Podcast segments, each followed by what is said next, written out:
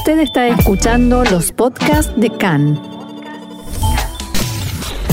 CAN, Radio Nacional de Israel.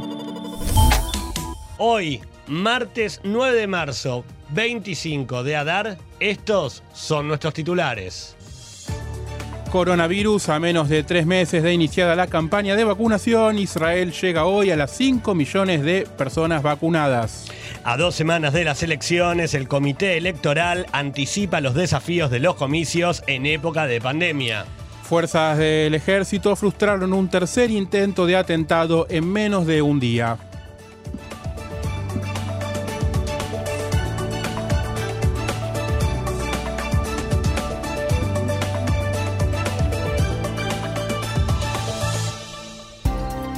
Vamos ahora al desarrollo de la información que comienza con los datos de coronavirus. Gracias, Diego. El Ministerio de Salud informa en su sitio oficial de Internet que, hasta su última actualización, ayer se registró un total de 3.662 nuevos casos de infectados con coronavirus. Según los datos proporcionados sobre las pruebas realizadas, un 4% arrojaron resultados positivos. Actualmente, Israel tiene más de 38.000 pacientes con el virus activo, de los cuales 668 se encuentran en estado grave y 212 requieren la asistencia de un respirador. Desde el inicio de la pandemia, más de 806.000 personas contrajeron coronavirus, de las cuales 5.922 fallecieron a causa de la enfermedad. Respecto de la campaña de vacunación, ayer la cifra de vacunados con la primera dosis se acercó a las 5 millones de personas, mientras que más de 3.800.000 de ellas ya tienen su proceso de vacunación completo con la segunda dosis aplicada. Y en el día de hoy Israel llegará a los 5 millones de vacunados en primera dosis. Ayer este número cerró en 4.995.000 253, es decir, que durante el día de hoy, o si no sucedió ya, pero los números se van a dar más tarde, ya podemos dar ese número redondo, que seguramente será anunciado con la correspondiente pompa. Y estamos a muy, pocos, a muy pocas dosis también, 140.000, de los 4 millones de segunda dosis lo cual va a dar que casi casi la mitad de la población ya tiene el proceso de vacunación completo y en realidad de las personas que son elegibles para la vacunación ya superamos la mitad porque recordemos que eh, solamente los mayores de 16 años, personas que, que, no recibieron, que no se contagiaron, algunas personas que tienen otras comorbilidades y no pueden recibir la vacuna, es decir que de los elegibles ya ampliamente superamos la mitad de los vacunados. Exactamente. Y cuando todo parece haber vuelto a la normalidad respecto de la salida del último cierre, el Ministerio de Salud advirtió anoche que por estos días la función principal radica en hacer cumplir las normas de la llamada etiqueta verde, tanto en empresas como en aquellos comercios que se han visto beneficiados con la posibilidad de reabrir sus puertas. Para esto señalaron que son las autoridades locales quienes deben encargarse de llevar adelante de las tareas de seguridad y que si esto no ocurre, no se descarta que puedan volver a adoptarse algunas restricciones. Gaby, ¿esto quiere decir que podemos llegar a volver a un nuevo cierre? Bueno, Diego, como ocurre últimamente, la respuesta en este momento debería ser ni. O como dice Roxana, so. So, exactamente nos quedamos con el, con el ni. Recordemos que desde el último domingo todo Israel, todo el país vive la reapertura de alguna manera completa de la economía, ya que los rubros gastronómicos y de entretenimiento han vuelto a operar, eran casi los últimos que, que, faltaban poder volver a operar, y que a nivel educativo los grados que no habían podido hacerlo antes, o sea, séptimo a décimo grado, ya tienen a sus alumnos en las aulas nuevamente. Si además tenemos en cuenta las declaraciones del ministro de Finanzas, Israel Katz, que hizo eh, en las últimas 48 horas sobre que no volveremos a frenar la economía, tal cual había dicho él una vez eh, iniciada la tercera etapa, entonces la respuesta debería ser, a, tu pregunta, la respuesta debería ser no, no, vamos a volver a tener un cierre. Pero, pero, siempre hay un pero. Siempre hay un pero. No olvidemos que esto ocurre, entre comillas, libremente, en las ciudades verdes y amarillas, Sí. más no en aquellas ciudades naranjas y rojas, donde sigue existiendo el famoso color violeta, como siempre contamos, por el que se permite trabajar y se permite recibir gente, eh, clientes en los comercios, por ejemplo, pero teniendo en cuenta y respetando las máximas eh, permitidas para el ingreso a cada local según la cantidad de metros cuadrados. O sea, en verdes y amarillos estamos casi en la normalidad, no todavía 100%, pero bastante más cerca. Y Eh. en mm, eh, naranjas y rojas hay que tener en cuenta el violeta. Exactamente, es, es una gran paleta de colores. eh, y lo que, eh, digo, ya habiendo transcurrido, esto entre paréntesis, habiendo transcurrido 48 horas desde, desde el inicio de la, de la reapertura, Sí. eh, las ciudades verdes y amarillas han vuelto a operar libremente, también habría que considerar cuáles volvieron a operar. Quiero decir, no es lo mismo eh, el público que se ha visto en las calles de Tel Aviv, por Sí. ejemplo, que en determinadas ciudades más pequeñas, que aún están en color verde o en color amarillo, todavía no han tenido tanta afluencia de gente hacia los comercios. Así es. Entonces, la- ahora, las declaraciones que surgen desde el Ministerio de Salud Sí. tienen cierta lógica pensando en lo posible que fuera un aumento de casos de contagios como resultante de toda la apertura que estamos viviendo estos días. Claro. Ya la semana pasada, recordemos, Yuli Edelstein, el titular de la cartera de salud, se había manifestado en contra de implementar la tercera etapa de salida desde el pasado domingo y había declarado que lo aceptaba en tanto y en cuanto lo había votado todo el gabinete, pero que desde el, el Ministerio de Salud se tomarían estos primeros días para ver los posibles resultados. Él quería esperar unos días más. Él insistía con que, por ejemplo, el aeropuerto Sí. debería haberse ido operando de manera restringida Un y con más, eh, una entrada no mayor a 200 o 300 personas por día, Sí. incluso hasta después de las elecciones. Claro. Recordemos la pelea que hubo entre oficialismo y oposición eh, por la- el permiso para el ingreso de posibles votantes, ciudadanos israelíes ellos, hacia la fecha del 23 de marzo. Ahora, desde este punto que planteaba Edelstein la semana pasada, entonces la respuesta que a, a tu, primera, a tu primera pregunta es, tal vez podría pasar. Sí. ¿Por qué? Porque si el ministerio llega a ver que eh, vuelve a producirse un alto nivel de contagios Algún en la población, rebrote, sí. entonces podría llegar a recomendar un cierre. De hecho, allegados al ministro declararon en las últimas horas que voy a, te- a- a citar en- entre comillas, estamos caminando sobre la cuerda floja. Sí. Y expliquemos por qué. Por un lado, el miedo que existe es, como decíamos recién, el aumento de los contagios y que esto interrumpa este alivio que hace 48 horas ya estamos pudiendo vivir en todo el país. Y por el otro lado, porque en estos días se conocen y se están conociendo los resultados de lo que fueron los días festivos en Purim. Claro. O sea, recordemos que Purim ya pasó hace una semana y media Sí. y que empiezan a verse si realmente hubo un mayor brote de contagios o si los números se mantuvieron estables en todo lo que fueron los festejos de la es. gente. Y sigue preocupando el número diario de enfermos graves que baja y sube todo el tiempo, pero que siempre se mantiene cercano a los 650, 700 por día. De hecho, recordemos que el número a, hoy, a la última actualización del ministerio, es de 668. Así es. Pero no se suponía que si los casos graves bajaban de 900, se procedía a la segunda etapa, que es lo que ocurrió, y si estaban entre 600 y 700, se avanzaba también a la tercera etapa, como también ocurrió. Sí, pero también es cierto que hasta ese momento, hasta el momento que se plantearon Sí. los números que, a los cuales se quería llegar para avanzar con cada etapa, el famoso coeficiente de contagios se ubicaba por debajo de 1 y que, si bien nunca fue un, un coeficiente, un dato que no se lo tomó más que como referencia, Sí. y vamos a citar referencia entre comillas también, Sí. Eh, para no quitarle importancia, en el último tiempo se lo empezó a tomar como un eje disparador para las diferentes decisiones acerca de las etapas de eh, reapertura. Y el miedo respecto de este coeficiente pasa sobre todo por las localidades con mayoría de población árabe y ortodoxas, que son las que hacen subir el número del promedio. ¿Por Sí. qué? Porque el promedio general de este coeficiente R Sí. eh, está en 1. Recordemos, como siempre ¿Qué quiere decimos, decir? que Sí, sí, sí. el coeficiente eh, lo que mide es la cantidad posible de personas que un contagiado puede contagiar. Claro, si quiere decir uno, quiere decir que eh, la pandemia, el, el virus se sigue expandiendo de la- de- linealmente. Exactamente, Cada contagiado contagia a uno. Exacto, y si sube de uno, entonces cada contagiado puede Contagia más contagiar de a más de uno, y claro. si baja de uno es que Cada contagiado ca- contagia menos. contagia menos.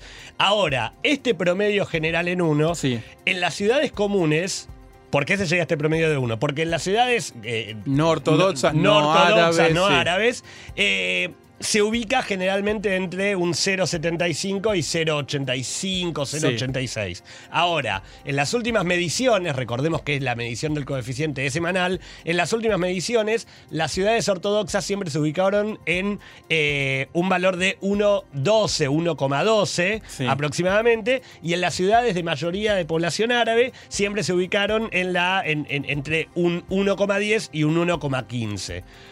Sirve también como dato contar que desde el pico de la tercera ola de la, de la pandemia, el número de pacientes grave en la sociedad ultraortodoxa Sí. se ha reducido de- en un 82%. Bueno, bien. Pero sigue continua, continúa siendo eh, alto Claro. el eh, promedio del coeficiente. Se sigue, claro, Y- se siguen- eh, los casos graves bajaron, pero el- los contagios no, digamos, no cesaron. Exactamente. Y en la sociedad en general, el número se redujo en un 63%. Ahora, en la sociedad árabe, Sí. la disminución fue solamente del 6%. De los casos graves. De los casos graves. Claro, no, Entonces, no, no bajó casi nada. Exactamente. Entonces, lo que planteaba, lo, lo que plantea el Ministerio de Salud es, es verdad, como vos eh, preguntabas recién, Diego, de 900 bajaron a 700 y ahora se está oscilando entre 600 y 700 todo el tiempo, pero el número sigue siendo alto para determinadas zonas del país. Ahí está el miedo a que ese número de, eh, casos graves y ese número de posibles mayores contagios no permita que el número siga bajando como eh, se desea, como desde el gobierno se desea. Así es. Y te pregunto, porque de alguna manera es claro que lo que el Ministerio de Salud dice es que las autoridades locales, sobre todo de ciudades ortodoxas y ciudades árabes, deberían de alguna manera jugar un rol en esto, jugar un, establecer algún tipo de control, tra- tratar de trabajar más localmente. Pero ¿cuál es el papel de la policía en esto, más allá de las autoridades municipales? Bueno, como decíamos recién al principio de- del informe, Diego, lo que el Ministerio de Salud pretende es que denomina como que sean las autoridades locales Sí. quienes se encarguen del control. Sí. En realidad lo que está planteando es que la policía trabaje también Sí. con las autoridades municipales. Ahora, es muy buena tu pregunta, porque la policía debería de alguna manera tomar un lugar fundamental. El tema es que desde la cúpula policial informaron que le han dejado en claro, y también lo resaltamos entre comillas, le han dejado en claro al Ministerio de Salud y al Consejo de Seguridad Nacional que ellos harán cumplir las normas solamente en aquellos lugares donde tienen lo que denominaron como una ventaja relativa. Es decir, van a poder eh, hacer cumplir las normas sobre controles de aislamiento, van a poder hacer cumplir las normas sobre eh, orden público, sobre fiestas clandestinas, sobre diferentes tipos de eventos, pero que es difícil que puedan hacer su tarea si las normas y las medidas se modifican todos los días. Claro, bueno, también. Tiene razón. Tienen un poco de razón. Y cuando hablan de modificar todos los días, se están refiriendo sobre todo a lo que todos estamos conociendo como la apertura de los cielos Sí. y a los cambios en los permisos de cantidades permitidas por día para el ingreso al país y a los diferentes lugares. Digo, recordemos que hace más de una semana, casi dos semanas, venimos eh, informando cada día que un día solamente se puede ir a hotel, que otro día se puede ir a casa, que otro día se puede hacer combinado. Entonces, lo que la policía está reclamando es, señores, gobierno, podemos ayudar, podemos controlar, pero si nos van a cambiar las medidas todos los días, va a ser un poco difícil. Así es. En un rato vamos a hablar de cómo van a ser las elecciones, de qué dispuso el comité electoral para cómo se va a votar con Corona, todo eso. Pero yéndonos un poquito después de las elecciones, quiero hacerte una pregunta, porque es lo que estamos pensando todos en realidad. ¿Qué va a pasar en Pesaj? ¿Va a haber ceder? ¿No va a haber ceder? Tengo entendido que al respecto habló hoy con, con Khan Nahmanash. Exactamente, exactamente. Es muy buena también tu pregunta, Diego, porque hasta este momento todos deberíamos decir, empecemos a agendar los números de nuestros familiares, Sí. preparémonos para la primera noche A ver a de quién invito y a quién no invito. A quién invito, a quién no invito. Tenemos, como ya sabemos, las máximas eh, permitidas de cantidades de personas en cada hogar, en lugares cerrados, pero si tengo un, un jardincito en casa puedo invitar a algunos más, porque eh, la restricción me lo permite. Además, comentario aparte, desde que uno no está más en la diáspora, es más difícil porque hay que resolver todo en una sola noche. Exactamente, exactamente. Antes uno, bueno, una noche lo de uno, una noche lo del otro. Y si uno tiene mucha familia, hay que ver, en todo caso, quién cocina mejor Claro. para ver a dónde vamos. Pues esto es- Ahora, eh, de alguna manera lo que plantea eh, Ash respecto de la noche de Pesaj también se eh, relaciona con esta situación de dichos y, contradichos constantes. Hoy por la mañana, eh, en la entrevista que le dio a Khan, si bien sostuvo la postura que venimos contando acerca de lo que dice el Ministerio de Salud respecto de la necesidad de ir controlando día tras día cada movimiento, deslizó la posibilidad de que Pesaj vamos a poder festejarlo sin ningún tipo de restricción en caso solamente de que la situación continúe de manera estable. A hoy deberíamos decir que sí. A, lo que, eh, a los datos que leímos eh, hace un rato en el inicio del programa respecto de los contagios que hubo en, el día de ayer, deberíamos decir que Nachman Ash nos va a permitir festejar Pesaj a cada uno con nuestros familiares y amigos como lo querramos. Pero sostuvo que no puede adelantarse a tomar ninguna decisión, por lo menos hasta finales de la semana que viene. ¿Por qué? Porque recién ahí se van a, conocer los datos de los contagios de estos primeros días de salida claro. de la tercera etapa de salida del cierre. Y por el otro lado, dijo también que tal vez sería bueno esperar no solamente hacia finales de la semana que viene, sino hacia después de las elecciones, fecha para la cual faltan a partir de este momento exactamente dos semanas. Así es. Siguiendo con coronavirus y con vacunas, pero abriéndonos un poco al mundo, Khan pudo saber que el gobierno tiene la intención de retomar la iniciativa de suministrar excedentes de las vacunas contra el coronavirus a un grupo de naciones amigas. La revelación se produce dos semanas después de que desde la oficina del asesor letrado Abihai Mandelblit detuvieran el programa aduciendo que el primer ministro Netanyahu no tenía autoridad para ordenar estos envíos sin antes consultar con el gabinete. Recordemos que el, el- digamos, la razón de Mandelblit era decir esto es un, es un bien del Estado, es un bien de todos, un Netanyahu no puede disponer No de las puede vacunas como- regalar. claro, no puede regalar algo que es un bien nacional. Exactamente. Israel negocia ahora con 20 países y con la empresa Moderna para enviar hasta 100.000 dosis de vacunas al extranjero de acuerdo con los criterios establecidos por el asesor letrado, es decir, que el gabinete lo discuta y lo apruebe.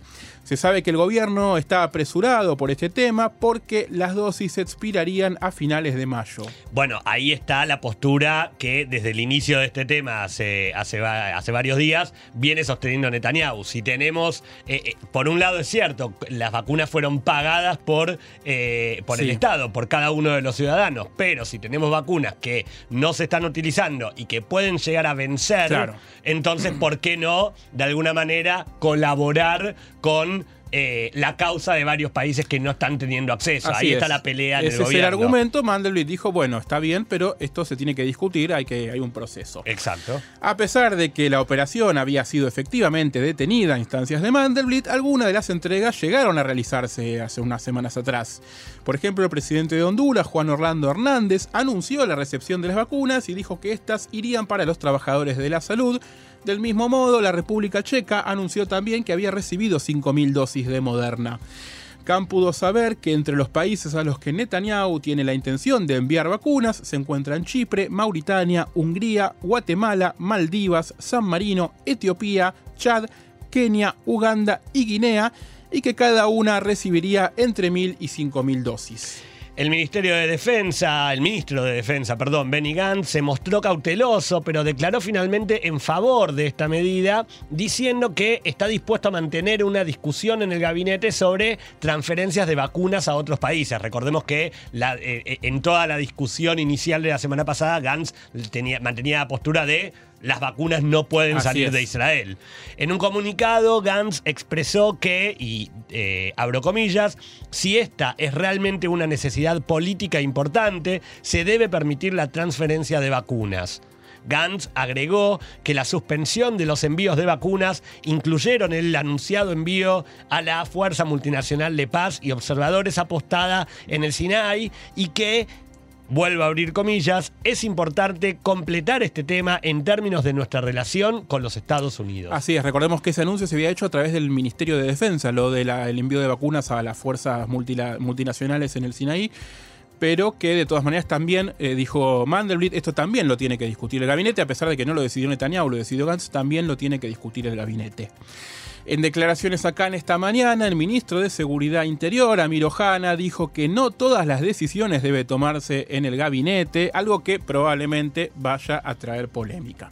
Cerrando nuestro bloque de coronavirus, de noticias sobre el corona, una noticia que viene a traer un poco de, luz de esperanza, un estudio realizado en conjunto entre el Hospital Igilov de Tel Aviv y la Universidad de Tel Aviv reveló que se han encontrado anticuerpos contra el coronavirus en la leche materna de mujeres que han recibido la vacuna contra la enfermedad. Si bien hasta ahora se trata de un pequeño testeo, ya que la información se obtuvo luego de tomar una muestra de solamente 10 mujeres que se ofrecieron como voluntarias, la investigación acerca cierta esperanza, como decíamos, en el hecho de cómo las madres pueden contribuir con la salud de sus bebés contra el, contra el coronavirus, perdón, mediante el amamantana Ay, amamantanamiento. Ah, gracias, Diego. El estudio encontró que todas las mujeres que amamantaban tenían anticuerpos contra el coronavirus en la leche materna. Los anticuerpos ya se encontraron en un cierto nivel después de la primera dosis de la vacuna y en una tasa más alta aproximadamente una semana después de aplicada la segunda dosis. Los investigadores encontraron que la formación de anticuerpos en la leche y la sangre está sincronizada y que los anticuerpos se neutralizan, es decir, se unen a la proteína viral para bloquear su capacidad de unirse a un receptor en la célula huésped. Elecciones 2021. En nuestro idioma, aquí, en CAN en español, Radio Nacional de Israel.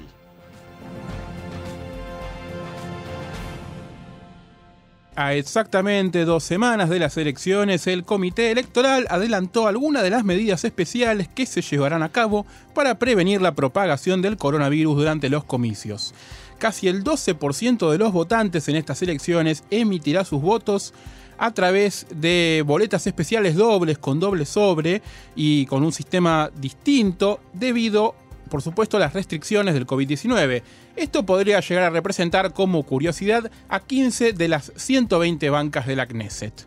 Un problema que puede surgir además es que habrá solamente 48 horas para contar las boletas especiales debido a la proximidad del feriado de Pesaj. La directora general del Comité Electoral, Orliades, dijo que esperaba que el comité pueda enfrentar el desafío, abro comillas, hemos hecho todo lo posible para conseguir todos los recursos posibles. Y vaya que sí, porque en la conferencia de prensa Hades anunció que el presupuesto del comité es 282 millones de shekels más alto que el de la campaña electoral anterior, el de hace un año, y se ubicará en nada menos que 674 millones de shekels. Hades dijo que el aumento es necesario para abrir más centros de votación, contratar personal adicional e implementar medidas de distancia social vitales para resguardar la salud de los votantes. En elecciones normales, Diego, hay solo cuatro tipos de centros de votación, los regulares, los hospitales, las prisiones y las Fuerzas Armadas. Para estas elecciones, ADES anunció que habrá nueve tipos de recintos totalmente distintos y que por ello aún tienen que capacitar a decenas de miles de empleados en cómo lidiar con cada tipo de voto. El foco estará puesto en los recintos electorales que atienden a pacientes con coronavirus dentro y fuera de los hospitales y en los que están en cuarentena por temor a un contagio. Por ejemplo, los residentes de las casas de los eh, hogares de ancianos también emitirán sus votos en lugares especiales para la votación. El comité electoral ofrecerá además un servicio de transporte para los pacientes con COVID-19 que realizan aislamiento en sus casas, porque recordemos que aún estando eh, contagiados de coronavirus, el voto sigue siendo un derecho que no, se le puede negar absolutamente a nadie. Se requerirá en este caso que los pacientes se registren registren por internet con anticipación y programen la hora en la que un vehículo oficial o equipado para evitar contagios los pasará a buscar personalmente y los llevará directamente al centro de votación y de vuelta de regreso a sus casas. El comité también está examinando un esquema similar para otros israelíes que se aíslan a sí mismos en sus casas, pero en última instancia es posible que tengan que llegar a su mesa electoral designada de manera independiente. Recordarás, Gaby, el año pasado, por abril, cuando fueron las elecciones, que la pandemia, digamos, ya había comenzado, pero que estaba en pañales prácticamente. Claro. Eh, había muchas dudas sobre cómo, cómo hacerlo y se había implementado un sistema con, seguramente recordarás las imágenes de las carpas, las como tiendas, los gazebos donde se votaba. Eh, de alguna manera lo mismo que después vimos trasladado a los centros de vacunación cuando comenzó la campaña. Sí, probablemente diciembre. se usaron los mismos, seguramente, pero esta vez no se van a usar los gazebos, no sé si porque están ocupados en los centros de vacunación o porque decidieron un sistema distinto de centros de vacunación, entre comillas, móviles pero que en realidad no se mueven. Móviles entre ¿Cómo es eso? Porque son autobuses de la empresa Eget, que la empresa Eget va a, ceder. Eh, hay unas imágenes muy curiosas que presentó el comité electoral de cómo funcionan estos centros, que es básicamente un bus, un autobús, con uno entra por la puerta del medio y está la urna dentro. Eh, todavía no se sabe exactamente en dónde se va a implementar, cuándo, pero lo único que dijeron es que no, digamos, uno no va a votar sobre, uno no va a votar viajando, el autobús no va a viajar, el autobús va a estar va a estar frenado en un lugar determinado. Pero esto es para llevarlo, por ejemplo, a un centro, a un hogar de ancianos, para ponerlo en la puerta y que los ancianos voten. Eh, en lugar de, usar una carpa, se votará ahí en el estacionamiento. Que puedan ingresar por una puerta y salir por otra para que por la primera sigan ingresando nuevos votantes. Exacto, digamos, un sistema eh, dinámico, pero que, porque va a haber un número récord probablemente de centros de votación para no, que no haya grandes aglomeraciones, que haya, se pueda usar mucho el aire libre, etcétera. El comité electoral anunció también que está evaluando la posibilidad de abrir otro centro de votación nuevo en el aeropuerto Ben Gurión para quienes arriben al país el mismo 23 de marzo. Bueno, eso es importante, sobre todo teniendo en cuenta que hasta ahora, más allá de si el aislamiento se realiza en un hotel o en, o en cada uno lo puede hacer en el domicilio particular, quien llega al aeropuerto tiene que irse en aislamiento. Entonces, ¿cómo hacer para llegar, aterrizar, pasar todos los controles y además poder votar antes de aislarse? Claro. Bueno, de esta manera lo resolverían, pero esto está por confirmarse. Miembros del ejército frustraron anoche el tercer intento de ataque terrorista en 12 horas. Esta vez se trató de dos adolescentes palestinos que intentaron lanzar, bombas Molotov hacia la carretera número 60, cerca de Belén. De acuerdo con la agencia de noticias palestinas WAFA, uno de los dos sospechosos de 17 años resultó gravemente herido mientras que el segundo sufrió heridas leves, ambos permanecen en un hospital de la zona. Como ya informamos en nuestro programa, ayer se registraron otros dos intentos de ataque sin víctimas. Un intento de apuñalamiento en el asentamiento de, Efraín en Biniamín, frustrado por los vecinos de la zona, y otro hecho similar durante un operativo de arresto en la localidad de Tubas, en la margen occidental, en la que el atacante resultó gravemente herido. Más información, de acuerdo a un reporte del canal de televisión libanés Al-Manar, propiedad de Hezbollah, anoche el ejército de ese país disparó contra un dron israelí que volaba sobre un puesto de avanzada en la aldea de Meis Jabal. De acuerdo a los testigos citados por la televisión libanesa, el ejército israelí disparó bengalas sobre la frontera, pero no se registraron heridos.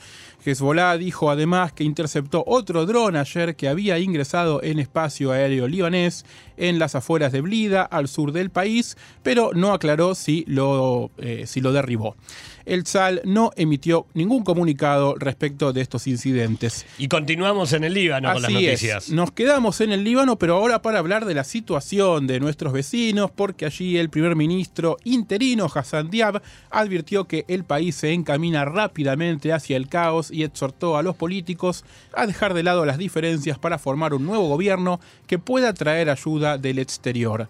Recordemos que Diab renunció hace casi siete meses como primer ministro y amenazó con suspender sus deberes provisionales si esto aumenta la presión para la formación de un nuevo gabinete. El primer ministro interino dio un breve discurso mientras la moneda libanesa continuaba su rápido colapso frente al dólar, cotizando a casi 11.000 libras en el mercado negro. En lo que va del año, la libra libanesa ya perdió 20% de su valor. Ayer, por octavo día, manifestantes bloquearon las calles y carreteras de todo el país.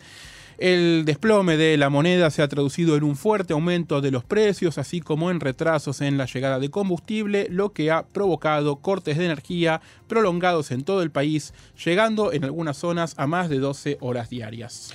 Otra información, el Papa Francisco partió ayer de Irak al concluir la histórica primera visita de un sumo pontífice a este país.